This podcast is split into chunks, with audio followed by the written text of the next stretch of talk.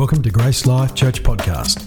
If you would like any more information about us, please visit our website gracelife.com.au.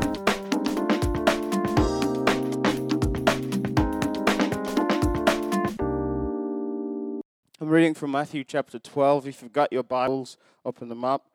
It's the New Living Translation that I'm reading from. And um, we're starting from verse 22. I think where's this got it? Okay. Then a demon possessed man who was blind and couldn't speak was brought to Jesus. He healed the man so that he could both speak and see. The crowd was amazed and asked, Could it be that Jesus is the son of David, the Messiah? But when the Pharisees heard about the miracle, they said, No wonder he can cast out demons. He gets his power from Satan, the prince of demons. Jesus knew their thoughts and replied, Any kingdom divided by civil war is doomed. A town or family splintered by feuding will fall apart. And if Satan is casting out Satan, he is divided and fighting against himself. His own kingdom will not survive. And if I am empowered by Satan, what about your own exorcists? They cast out demons too. So they will condemn you for what you've said. But if I am casting out demons by the Spirit of God, then the kingdom of God has arrived among you. For who is powerful enough to enter the house of a strong man and plunder his goods? Only someone even stronger, someone who could tie him up and then plunder his house. Anyone who isn't with me opposes me. Anyone who isn't working with me is actually working against me. So I tell you, every sin and blasphemy can be forgiven except the blasphemy against the Holy Spirit, which will never be forgiven. Anyone who speaks the Son of Man can be forgiven, but if anyone but anyone who speaks against the Holy Spirit will never be forgiven, either in this world or in the world to come. A tree is identified by its fruit. If a tree is good, its fruit will be good. If a tree is bad, its fruit will be bad. You brood of snakes, how could evil men like you speak what is right? For whatever is in your heart determines what you say. A good person produces good things from the treasury of a good heart. An evil person produces evil things from the treasury of an evil heart. I tell you this you must give an account on Judgment Day for every idle word you speak the words you say will either acquit you or condemn you. Let's pray. Father, we thank you this morning for your word. We thank you for Jesus Christ, who is the word, through whom at the beginning you created the world. And this morning we we want to sit under what you have to say to us with hearts open. And God, we pray that we take with seriousness what you're wanting to say and allow our hearts to come under submission to all that you are, so that we would see life and experience life according to your will and your way. And God, we pray for your word to come out like a seed this morning and to bring forth fruit as you would have it in Jesus' mighty name. Amen. You may be seated.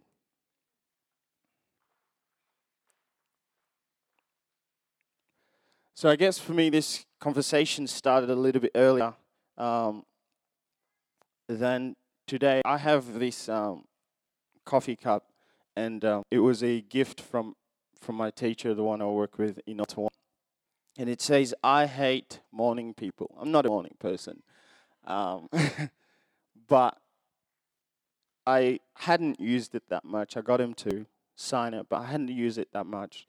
But once I started to use it and to drink coffee out of it, it started to irk me a little bit when I would I would have the cup and I would read those words every morning, and then I'd be like, I don't think that's quite right. So I ended up taking a permanent mark, erased the word people because I figured I don't actually hate people. I just don't like mornings. And hate is such a strong word. I don't really hate mornings because praise God for mornings.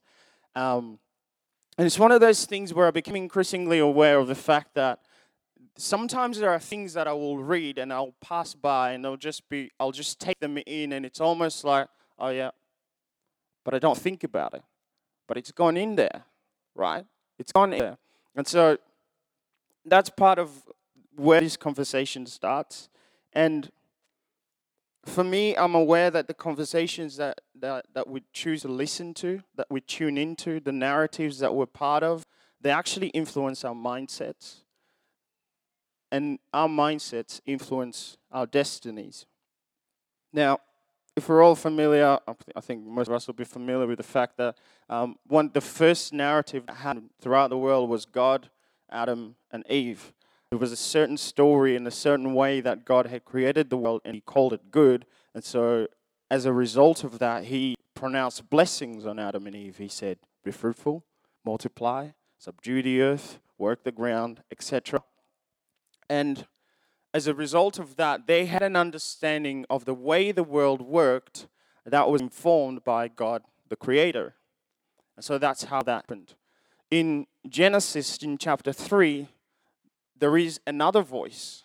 There is another conversation that comes in and is part of, um, of the narrative that Adam and Eve know.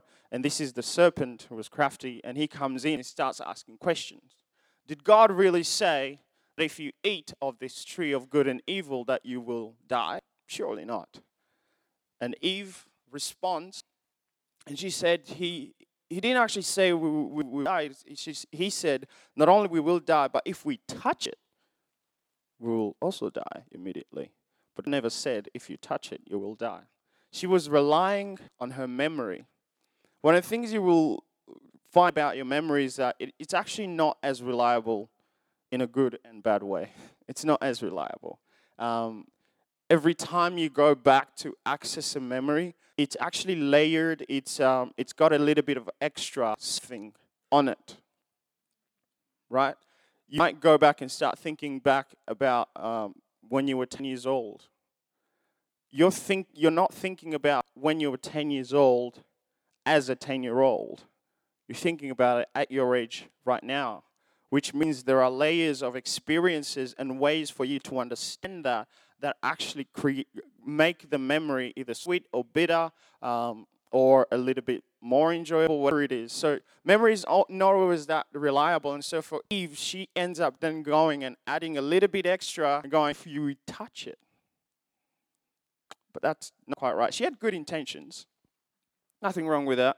Um, good intentions. But then it all happens. We know the story, and um, what I'm what I'm really um, what what helps me to think a little bit more into this story and takes me a little bit deeper is that when God is having a conversation with Adam um, and Eve, and he asks them the question first of all, "Where are you?"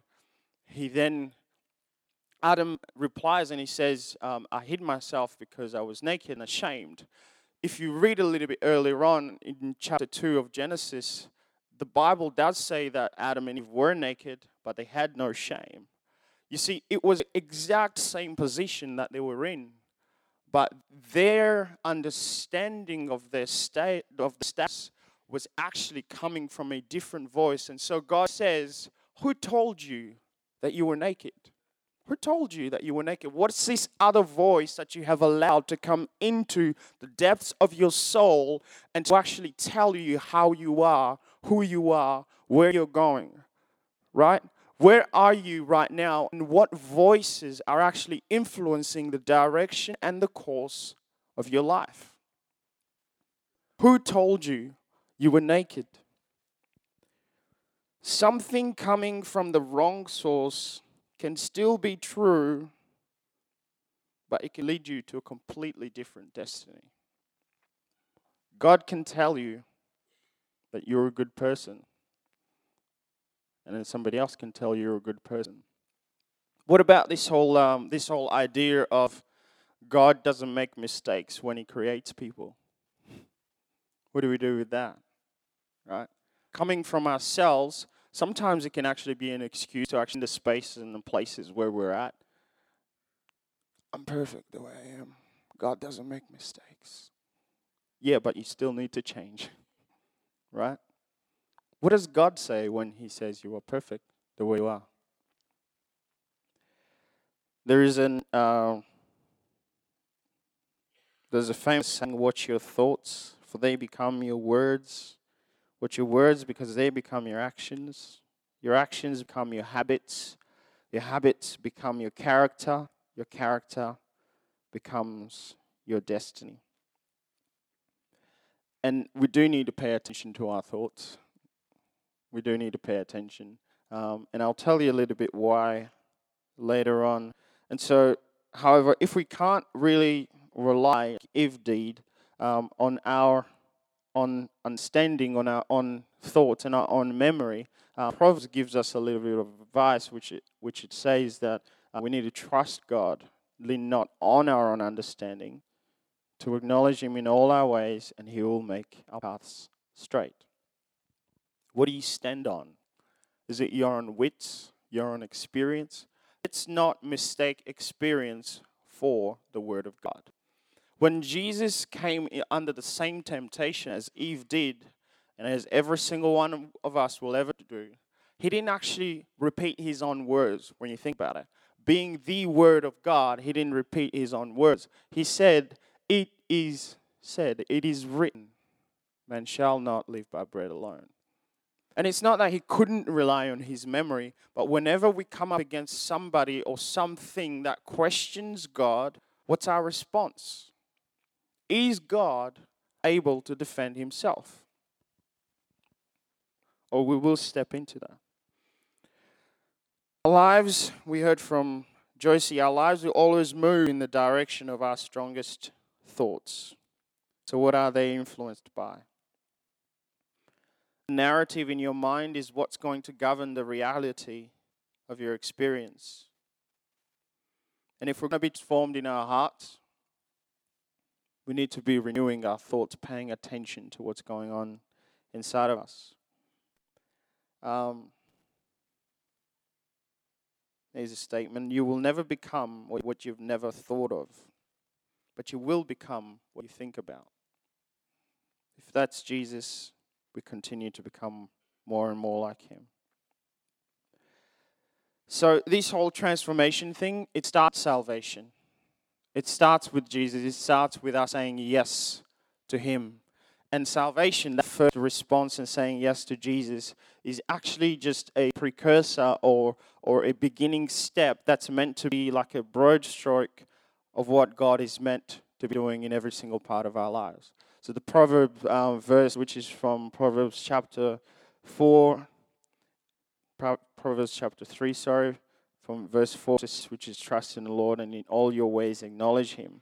The work of salvation is actually meant to seep through and start to, to invade every single area of our life. In all your ways, acknowledge Him. Is God part of this way in, in, in, uh, in, in all our? So, the details, what does that mean? It's in my parenting, it's in my loving, it's in my being, it's in my thinking, it's in my acting, it's in my speaking, the hopes that I have, wealth that I have, how generous I am. It's in my pain, it's in my suffering, it's in my feelings. He, I acknowledge Him in my identity, in my working, and in my resting. There's so much more. In all our ways, our ways are the ways, are pretty much what we do out of who we are. In all our ways, acknowledge Him.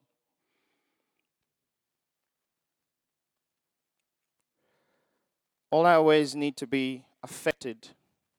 So, what we live out of, how we live, how we think we believe. I'll give you um, an example of this, and, and this is an example where I just assumed that because I'm following Jesus, that every single part of my life is just going to turn out like a new, I'm a new creation. Um, so I, I, work with at-risk kids, and um, very early on, I think probably was between the first months when I started working with young kids. Um, there was this interaction. I think it was a break time. It was in the middle of the I was actually sitting down, and a few of my students are having a bit of a laugh. Um, I think they're talking about who's more ticklish than who, and you know where those conversations go. Somebody's going to start tickling someone. So I'm there, I'm laughing my head off. They're tickling each other. So my student comes up and he like wants to tickle me. He asks me the question, Am I ticklish? The answer is yes, I am. And he wants to tickle me. And I say exactly these words Don't treat me like one of you.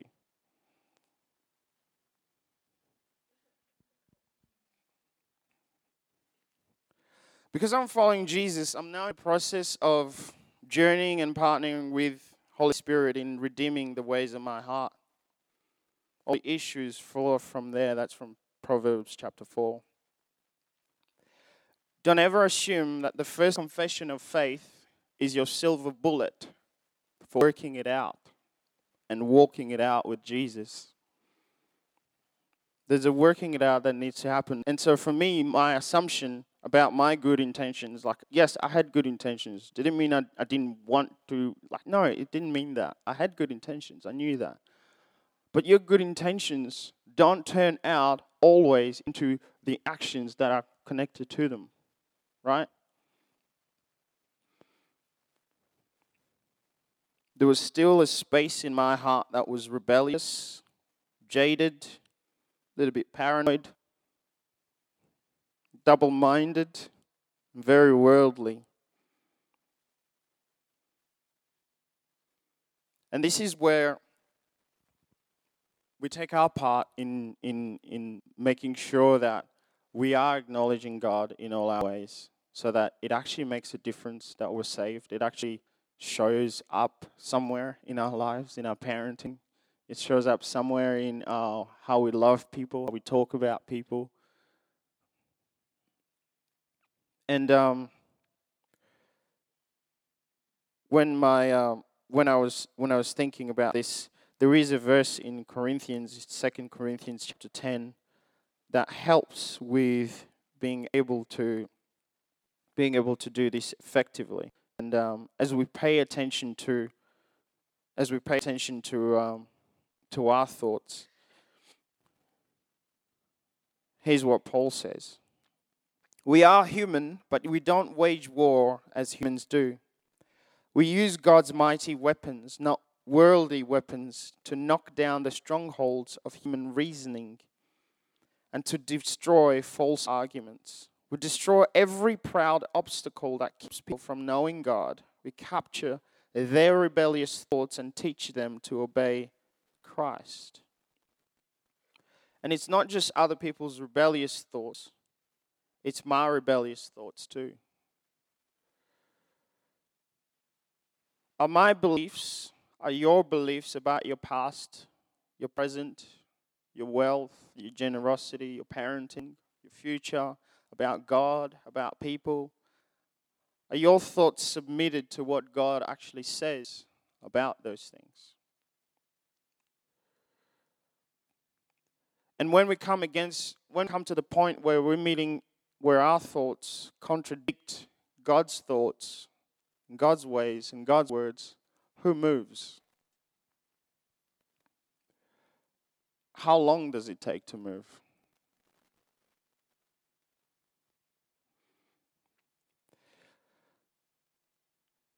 Thinking a little bit more into this, to take thoughts captive is to imprison them, to restrain them, to bind them, to force a boundary or a limitation on them. And we're the ones doing this. It means we're already victorious. It means if that thought, that way of parenting, that way of living, that way of loving, that way of relating to one another is not godly, we bring it under submission while paying attention to it, we bring it under submission to the Lordship of Christ. We place limitations on it. We don't entertain it. We take it captive. Why? Because if we let it run rampant, it's going to influence our mindsets. And it's going to lie dormant in the back there. And we're going to steal good intentions. We are saved, and we're going to always do the right thing. But that's not really the reality. And so we make it our practice to submit our thoughts to Jesus and our lives take that path of submission to Him. So as we read, as we read that um, initial verse, no one can actually come into the, the house of a strong person and bind them unless they are stronger. And Jesus is that strong man who is able to come no matter what it is we're facing. He's able to come because he's the king of the universe. He's able to come and to bind up whatever thoughts and to break them and to usher in a new kingdom. So, think saved, think redeemed, meditate on God's word as a source of your living. Josie again said, Life's battles are won and lost in the mind.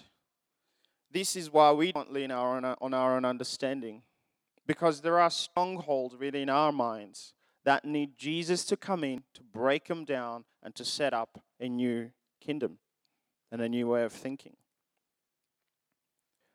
Acknowledge Him in all our ways, and He aligns us, He sets us up for our destiny wherever we walk. Life is attracted to who you are. So, who are you? In your mind, in your heart, who are you? What circumstances, what relational circumstances are you attracting?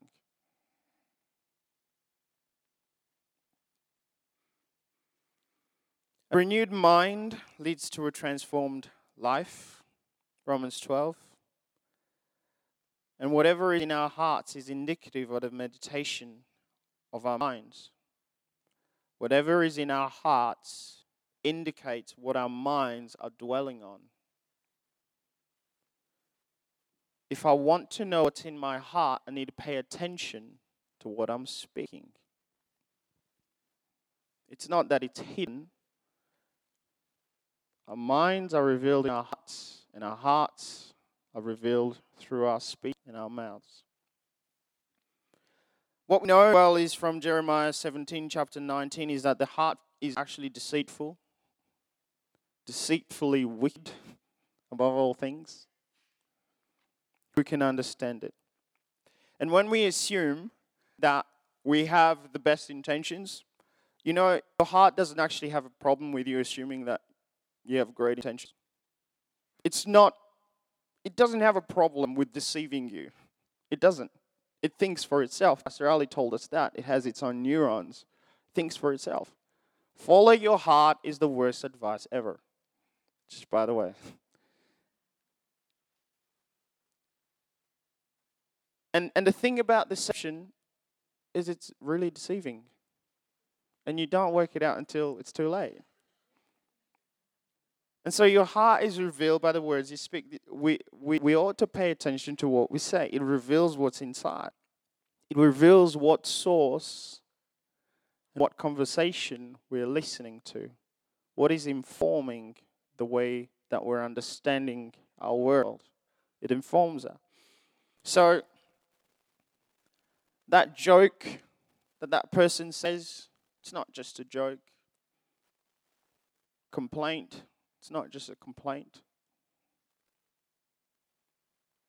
It's seasoned with a layer of what's happening on the inside. And the reason it's important to pay attention to this is as, as soon as uh, the words leave our mouths, whatever's happening, they actually live with power. The example of that is uh, try to find an example, and gossip came to mind. Um, gossip, every word of gossip lives with the power to influence another person's perception of whoever it is you're talking about. Now, the thing about gossip is it reveals that we're actually meant to be open, open um, to other people, to share everything, um, to to be authentic, to be open and honest. Um, but when it's gossip, it actually comes out of an insecure heart. And sometimes it's hard, it's easy to hide our insecurities behind discouraging words. And here's why gossip is not fantastic or slandering. Um, I try to, like, sometimes we'll just think, oh, it's just, it's just, you know, it's just words. It's just words. But Jesus says, for every idle word, we're actually going to need to, to give account for it. And Australia is known. I don't know if you know this. It might be news to you, but Australia is known as um, a nation where we've got what's called the tall poppy syndrome, and um, something to do with cutting people's legs from underneath them. Have you ever given an encouragement that that was following that was followed with a but? He's a great person, but they were, you know, they did that so well, but it just takes away from everything you're trying to say. Now, we don't usually think this is a big deal. Um, so let's find out where the source of that is uh, for me, which is a lot more serious than I actually thought at first. I found this. Um, Tyler actually read it on Friday night as he was preaching, and I thought, wow, this is insane. So, Job, which is one of the possibly the oldest story in Bible, next to Genesis account. Um, Job, there was a man. I'm reading from the New King James. This to Job chapter one. There was a man in the land of Uz, whose name was Job. Was Job, and that man was blameless and upright before, um, and upright, and he feared God, and shunned evil. In verse six, it says, "There was a day when the sons of God came to present themselves before God, and Satan also came among them." And God said to Satan, From where have you come from? So Satan answered, and he said, From going to and fro to the earth, from walking back and forth on it. Then God said to Satan, have you considered my servant Job? There is no one like him on the earth, a blameless and upright person who fears God and shuns evil. Satan answered to God and he, and he said, Job does fear God, but not for nothing. Have you not made a hedge around him and around his household and all he has on every side? You've blessed the work of his hands and his possession and increased um, and he's in the land. But now stretch out your hand and touch all that he has, and he will surely curse you to you um, to your face. The New Living Translation um, goes, um, y- you know, yeah, yeah, he's he's righteous and all that, but do this. Now, let's be honest. We've all had that thought when you think about a person who's like really, really, really, really rich, and you go, if I had that money, I'd be doing something different. Or take away their money. Let's see what kind of person they are. That's where it comes from, that kind of line of thinking. That's where it comes from. They're only that generous because they have that much money. They're only that good to people because they have never gone through anything in life. That's where that kind of line of thinking comes from. Attention to your words. Jesus places a high value on every single thing that comes out of the mouth. Life and death are in the power of the tongue, Proverb, Proverb tells us. Those who love it will reap its fruit. Have you stopped to think about what you've, what you've been saying recently? Or um, to listen to people who are talking to you? Quick tip about the brain is that we process um, incoming words at about an average of 125 to 100 to 250 words per minute. Not much. And um, when we are forming our thoughts, we form them at an average of about a thousand to three thousand words per minute. So you've been talking to yourself a lot faster than you've been listening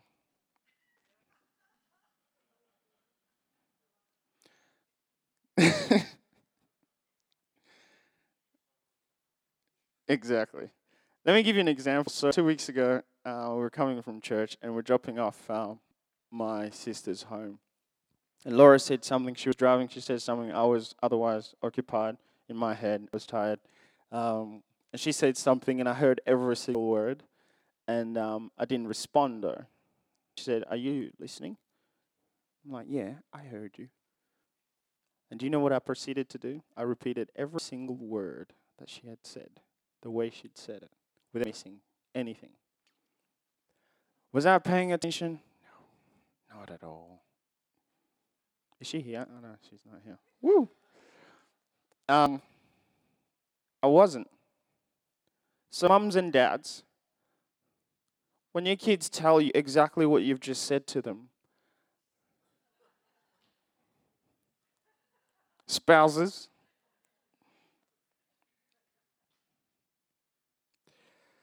you are currently having a conversation with yourself that is six to 12 times faster in your mind. That's a lot of thoughts. Paying attention to what you say, what you say slows down everything and the chatterbox that is going on inside of your mind. So your heart doesn't hide behind good intentions.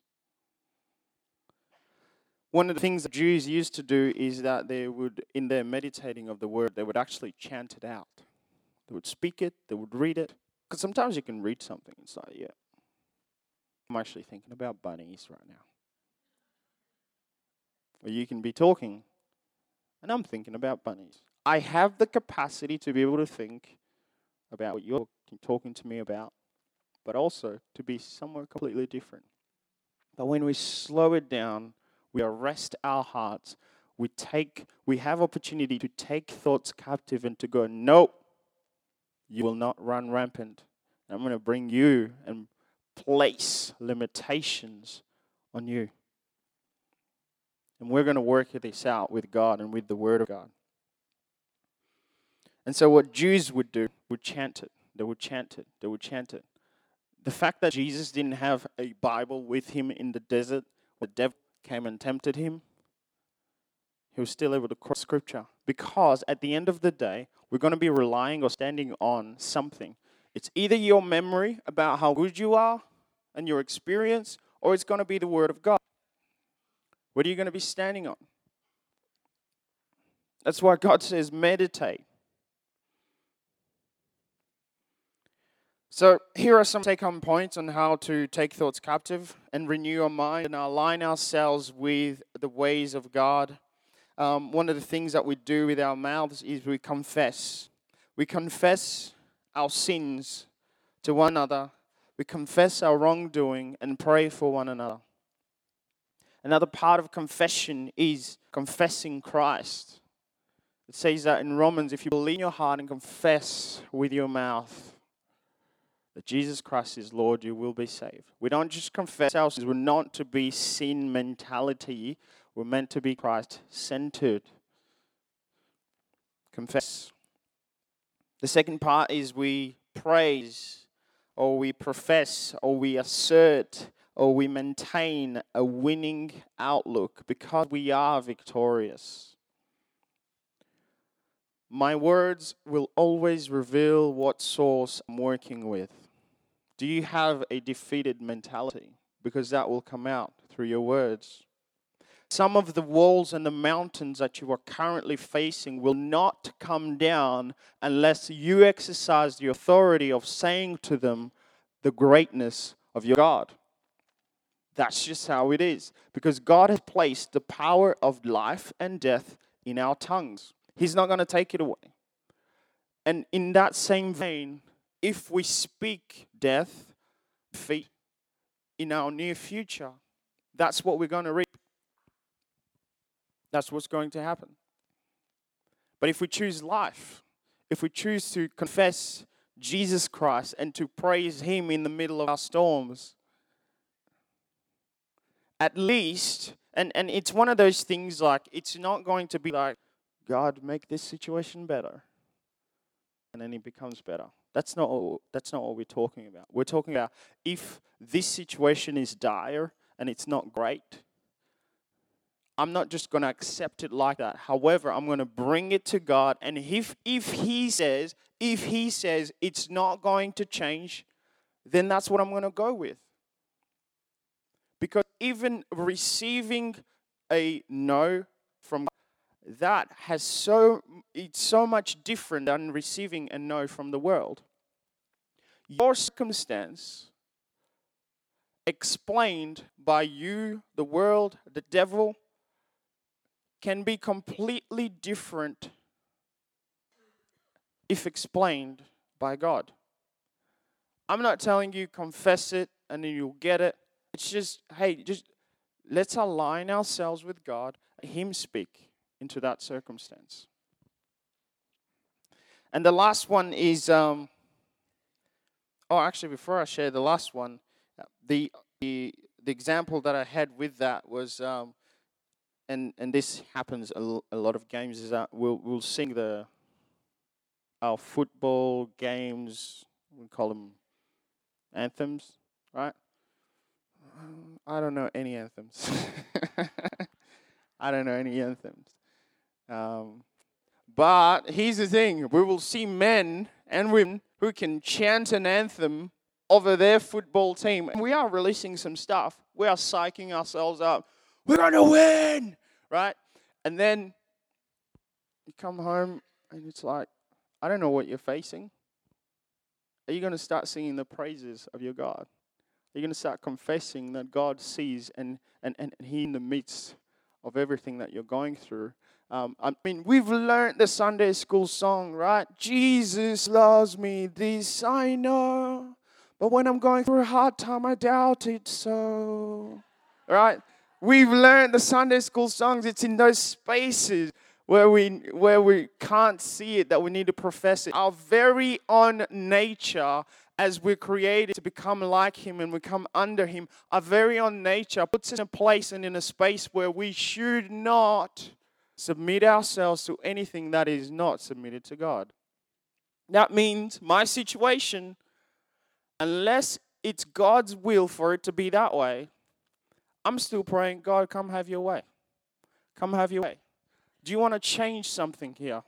Jesus is the strong man that is going to come and break apart whatever it is that's going on around you. And he's going to reinforce, he's going to, he's going to really force his way of thinking and being in that situation if you choose to reinforce it. He's already won. He's already won. It's our place to assert it. The last one is prophesy. Speak a new reality in front of you. God, in His grace, in His wisdom, and in His providence, allows us to see what's wrong with the world around us. What are we going to do about it? If Jesus is here to change things, are you okay with everything that's going on? Because we have the mind of Christ, we get the privilege to partner with Him to change things. Because when we speak, things move. Things move. Could God be calling you to prophesy a different narrative over the situation that you're facing today? And once you start prophesying, what do you do after that? You stop the complaining. Speak hope. You speak life. I'll give you an example. Me and a friend of mine who we were having a chat in in, um, in the office, and um, he I hadn't seen him for a while, so he proceeded to let me know that hey, I've actually, I've actually just been made redundant, my old job and my old work, and um, you know here's the stuff that happened. So we're talking through that. There is a part where you got to process things through things um, and through stuff that happened, and if you're unhappy, you know, just process through that speaking. But what do you do with that after that? So we then started after chatting and after having a little bit of this time, we then just started. I heard from his mouth, like, you know what? I think God has something better for me in the future. I'm like, yeah, I'll agree with that. You know, it doesn't feel great right now, but I'm hoping and I'm believing and I'm praying that God sees what I'm going through. The fact that I actually need a job and that He's going to provide something better a better workplace for me. I kid you not. In the middle of us talking like that, he gets a phone call from a potential employer. And I'm there feeling the presence of God, like getting goosebumps because I already know what's happening. And he's talking right there, and I'm like, I am in the middle of a miracle. I am in the middle of a miracle. And so he gets off the phone and he says, I've got a job interview. Two weeks after that, he's got a job. That's just one example. That's just one example of what could happen and a result of us confessing things in the atmosphere. Yeah, this is like this, but God has something better for me. Yes, this is like this, but I'm not meant to live here forever. And my confession is going to be partnering with Christ for what He wants for this new future. We hope you've enjoyed listening to this podcast from Grace Life Church. For more information about us or any of our services, please visit our website at gracelife.com.au.